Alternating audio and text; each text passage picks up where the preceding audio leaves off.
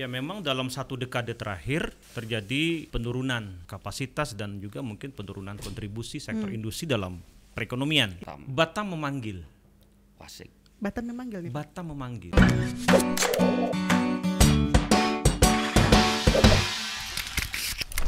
Welcome to Tripod Tribun Podcast bersama Ya. Mas Danang lagi. Oke nih, Ya ud- malam-malam nih lama kita. lama nggak muncul kita ya. Iya, nah. Nah, tiba-tiba ada muncul nih ada orang ada tokoh yang akhir-akhir ini sedang jadi perbincangan. Eh, Muncul juga loh Bapak ini. Iya. Banyak yang bertanya-tanya. ini banyak baliho di mana-mana tiba-tiba ba- banyak baliho kuning ya. Eh, eh, siapa sih sebenarnya Iya, dia? Pasti Padahal dia bukan orang orang orang baru gitu kan. Sebenarnya bukan ya, Pak. Iya. Kita kenal. Pak izin Pak. Stok lama. Stok lama. Pak boleh diturunin Pak. Boleh? Makasih. Iya. Terima kasih. Oke. Iya. Ini teman-teman Tribuners siapa kalau ini? Ayo. Ah, ini Pak Ahmad Hijazi. Ijazi. Halo, Ini Pak. bukan orang baru nih. Selamat malam. Orang Batam ini. Ya malam juga para tribuners. Wede. Saya sapa. Saya. Tahu juga Pak Ijazi, Tribuner. Tribuners. Iya. Pak Izazi ini lahirnya di Indragiri. Indragiri Hilir. Indragiri Hilir. Iya. Riau ya, Pak? Riau berbatasan dengan Batam juga. Oh. Berarti kalau dibilang bukan orang Batam juga, Pak? Jadi orang apa nih Pak? Orang Batam. Oh, orang Batam. Orang Batam. Ini orang Batam. Tinggal di mana Pak? di Batam Center. Oh tuh. Sudah pindah-pindah. Eh, jadi kalau mencari Pak Ijazi di Batam, Batam Center. Center. Ya, pernah di Baloi, ya. pernah di Baloi, pernah di Bengkong, Oh. pernah di Nongsa, baru ke Batam Center. 18 tahun di Batam. Kalau suruh nyebut tadi Pak Ijazi nyebut nama itu kayaknya berarti bukan bukan orang asing buat Batam kan? Bukan. Kalau Iya. udah 18 tahun pasti s- harusnya Iya. yang penghuni lama orang Batam pasti paham ya. Pak? Insya Allah. Kalau saya kan baru jadi Iya. eh, baru lihat di Google tadi, oh ternyata orang orang lama Batam. Kalau Iya. Mas Danang pasti ngeliatnya dari billboard yang pertama ya. Iya. Ini siapa nih kan? Langsung Iya. googling kan. Oh. Oke. Pak Jasi ini di Batam terakhir di sebagai ASN menjabat apa, Pak? Eh, staf ahli Staf ahli. tata kota, Tata transportasi massa dan teknologi informasi. Nah, itu. Ter- itu terakhir di Batam. Sebelumnya eh, lama di Kepala Dinas Industri Perdagangan dan ISDM. oh, Oke. Lebih kurang ya definitifnya 10 tahun, Mm-mm. pernah dua tahun PLT PLT berganti-ganti gitu. Meninggalkan Batam ya, Pak? Meninggalkan Batam 2015. Oh, 2015 ini 2020. 20 lima tahun persis lima tahun Oh, ya ya ya. Berarti anu nih, ya pasti mengenal Batam. Pasti. Apalagi jadi kepala dinas perindustrian perdagangan. Batam identik dengan industri. Iya. Waktu Iya. itu ya, Iya. selama ini Iya. juga, itu kan. Nah, berarti kit- menguasai, mestinya menguasai. Nanti kita tes. Kita cek, kita pastiin ini. Kita pastiin ya, Pak. Iya, jangan-jangan nanti ya teman-teman Tribuners yang nonton hari ini kan bertanya pengen nunggu nih iya Iya. sep- apa siapa sih eh, Pak beliau Ahmad. ini? Ah, Iya, apa, iya, iya. Tahu Mungkin apa sih Al Batam? Ah. Nah, itu. iya Lima tahun ke mana aja sih? Nah, itu. Ya, iya. Bisa nanti kalau mau komen, mau nanya bisa loh. Ah, Bisa. ah, Di nanya itu nanya nanti- di nanti komen ya. Kita tanya-tanya Pak Boleh, dari, boleh, dari boleh. Tribuners yang ada di Boleh. rumah. Pak, ka- kalau sekarang masih statusnya apa ya, Pak? masih ya ASN. ASN Masih. Iya. masih Oh, masih. ASN di mana Pak? di Pemprov Riau masih Pemprov Riau ya. Mm. Sebagai sebagai saya pelaksana di Badan Pengembangan Sumber Daya Manusia mm, eh, sejak eh, 15 Ap- Agustus 2019 oke. Hmm. Mm-mm. Kenapa, Pak? Kenapa ke Batam? Ke Batam lagi nih, Pak. Kenapa ke 18 Batam kan lagi? Udah 18 tahun nih. waduh kalau cerita sih bisa panjang bisa pendek Nah, dibikin pendek dulu aja dibikin Pak. pendek Ah, nanti panjangnya kita panjangin di Tapi belakang. Iya. jalanan Batam masih hafal, Pak? Jalanan Batam? Alhamdulillah Insya Allah masih hafal Kali masuk gang-gangnya juga hafal Oh iya, ngejek kamu. Iya, iya.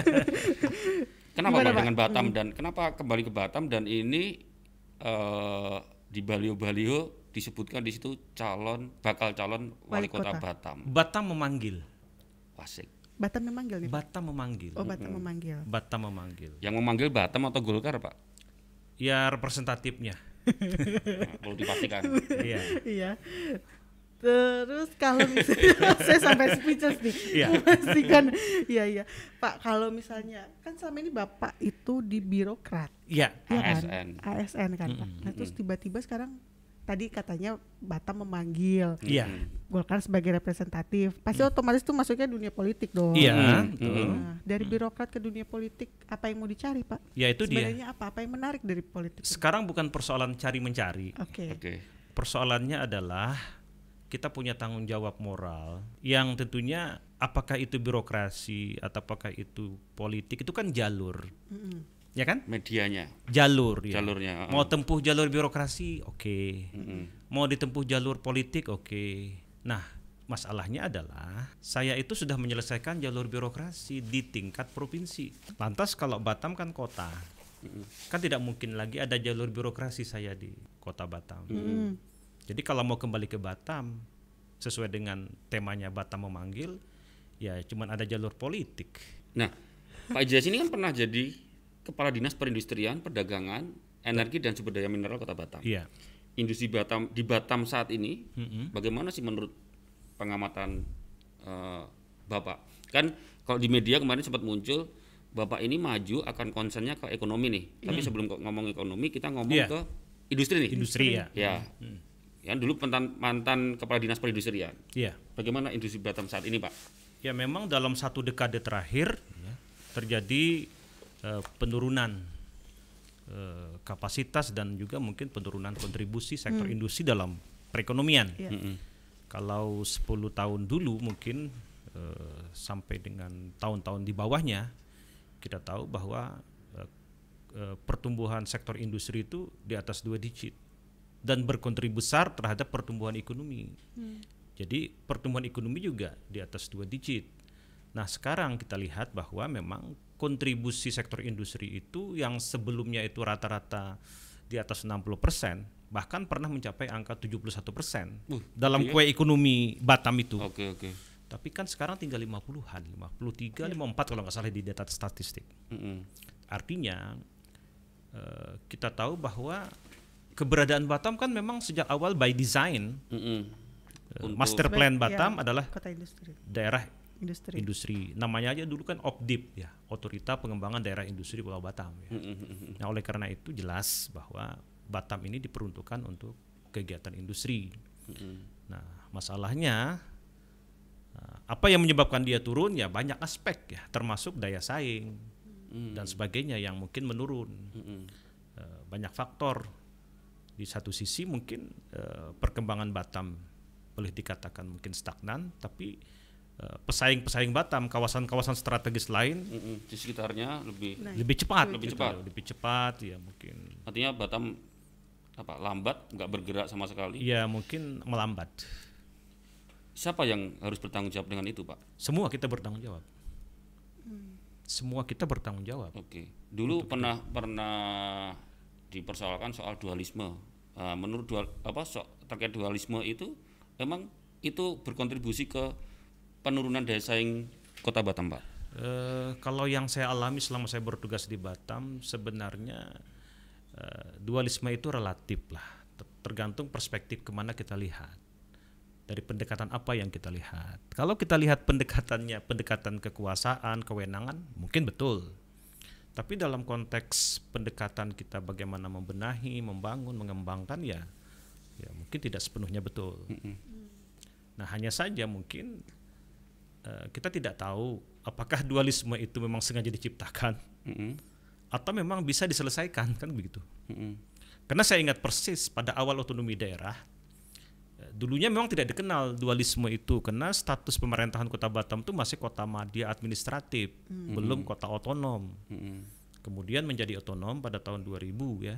Undang-undang Nah, otonomi ya. Iya otonomi. Berarti tatkala dia menjadi otonom, dia punya kewenangan, dia punya urusan, dia punya kewajiban. Dalam rangka melaksanakan urusan dan kewajiban itu sesuai dengan undang-undang otonomi daerah, tidak ada yang salah dong. Mm-mm. Kan begitu? Mm-mm. Sementara otorita Batam waktu itu dia memang melaksanakan tugas khusus sebagai daerah industri Pulau Batam Mm-mm. dengan urusan dan kewenangannya sesuai dengan Kepres waktu itu. Hanya Mm-mm. se- selevel Kepres sih. Mm-mm. Tapi kan memang ada urusan. Nah, cuman satu yang tidak dilaksanakan pada saat itu. Pada undang-undang pembentukan Kota Batam itu ada satu pasal yang khusus membunyikan bahwa dalam waktu satu tahun harus sudah ditetapkan peraturan pemerintah tentang hubungan kerja antara pemerintah Kota Batam dengan otorita Batam. Dan ternyata tidak Dan tidak ada itu. tidak pernah ada. Oh, Saya merasakan situ. betul. Eh, Kita pemerintah Kota Batam waktu itu, apalagi kita melaksanakan tugas di dinas industri perdagangan yang memang banyak urusannya. ya. Mm-mm.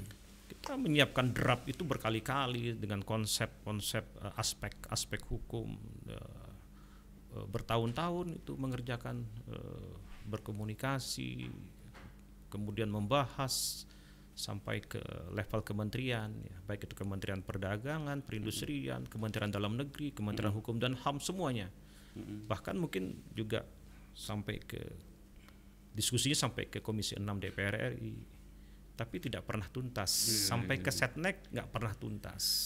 Padahal yang paling urgent untuk berjalannya tugas-tugas tersebut di Batam adalah PP itu. PP itu. Ya, itu dia. Dan sampai kemarin ex, officio pun nggak Ya. muncul di PP itu, Pak ya. Iya, tidak. Berarti eh, apa kebijakan terkait dengan ex- officio itu menurut Pak Jasi itu solusi, Pak. Tadi kalau Pak Jasi eh, sampaikan eh, Batam sudah tidak memiliki daya saing. Nah, Bukan tidak memiliki, artinya daya saingnya menurun. Menurun. Karena yang namanya daya saing lain. kan bisa bersaing dengan daerah lain. Mungkin Oke. daerah lain lebih atraktif. Mm-mm. Eh, hitungan-hitungannya mungkin menjadi pilihan.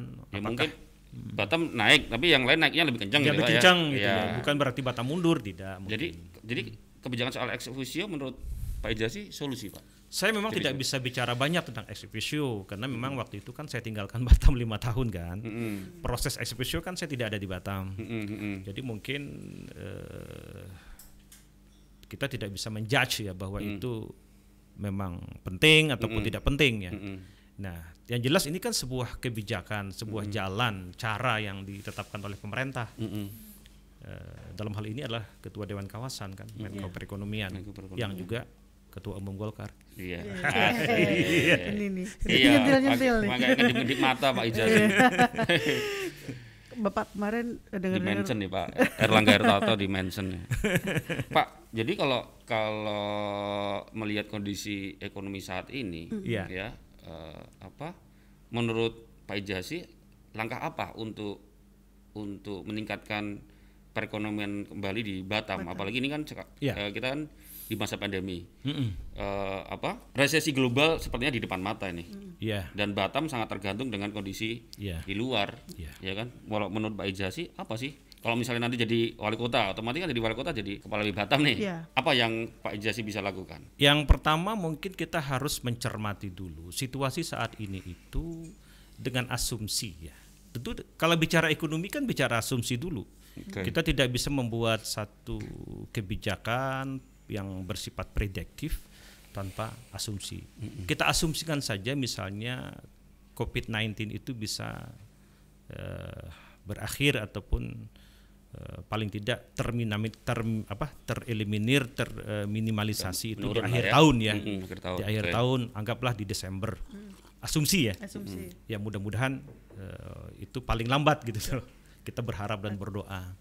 Kalau itu bisa diselesaikan di Desember praktis pada bulan namanya bulan Januari ya praktis pada bulan Januari itu sudah bisa mengambil langkah-langkah eh, konkret untuk melakukan upaya-upaya recovery. Nah, kita memang belum punya pengalaman kan, karena pandemik seperti ini kan baru terjadi sekarang. Kita belum punya pengalaman untuk melakukan eh, langkah-langkah recovery. Tapi saya pikir berbagai teori pendekatan eh, pemulihan ekonomi itu kan sudah banyak terjadi. ya. Dan yang paling menarik itu adalah bahwa kondisi perekonomian ini kan setara antar eh, negara-negara. Oh. maksudnya setara gimana Pak? Setara itu kan seluruh dunia kan merasakan. oke ya ya betul betul Jadi kal- kecuali masalahnya kalau misalnya Singapura tidak mengalami hal yang sama ataupun Cina tidak mengalami hal yang sama, ini kan sama-sama mengalami. Mm-mm. Dan kemarin eh, ada statement dari Ibu Sri Mulyani eh, yang kita hadapi itu bukan hanya resesi. Mm-mm. Kalau berlangsung sampai akhir tahun ataupun awal tahun depan, Mm. bisa saja terjadi depresi. Waduh. Itu kan yang terjadi. Iya, iya, iya. Kita ingat depresi tahun 1930, apa yang terjadi? Krisis itu bukan hanya persoalan krisis kesehatan, Mm-mm. Tapi krisis ekonomi termasuk krisis keuangan Hmm. moneter. Termasuk nanti bagaimana dengan nilai rupiah, kemudian apa eh, intervensi pemerintah terhadap rupiah, apa kebijakan yang mungkin juga sangat sangat sangat revolusioner. Hmm. Eh, Ini juga harus dipikirkan itu dalam skala nasional. Tapi asumsi kita tidak kita tidak usah berpikir itu karena itu terlalu jauh dari jangkauan kita. Bos. Karena kita Saya juga, apalagi saya Pak, saya Ah, penyampai. iya, artinya- paling nggak punya bayangan iya, lah ekonomi iya. Batam ke depan kayak apa. Kalau Iya. kita membuat analisis dan prediksi dengan dengan perhitungan asumsi-asumsi itu, maka ya rumit kita untuk mengurus Batam. Tapi paling tidak, apa pun yang terjadi secara nasional maupun internasional, kita menjadi bagian untuk paling tidak, kalaulah diasumsikan di awal Januari itu pandemik itu sudah bisa diselesaikan, berarti kita harus menata berbagai hal yang bersifat eh, bagaimana memulihkan ekonomi. Yang paling penting itu eh, ini kan berbeda dengan eh, krisis yang terjadi tahun 98. Mm-mm.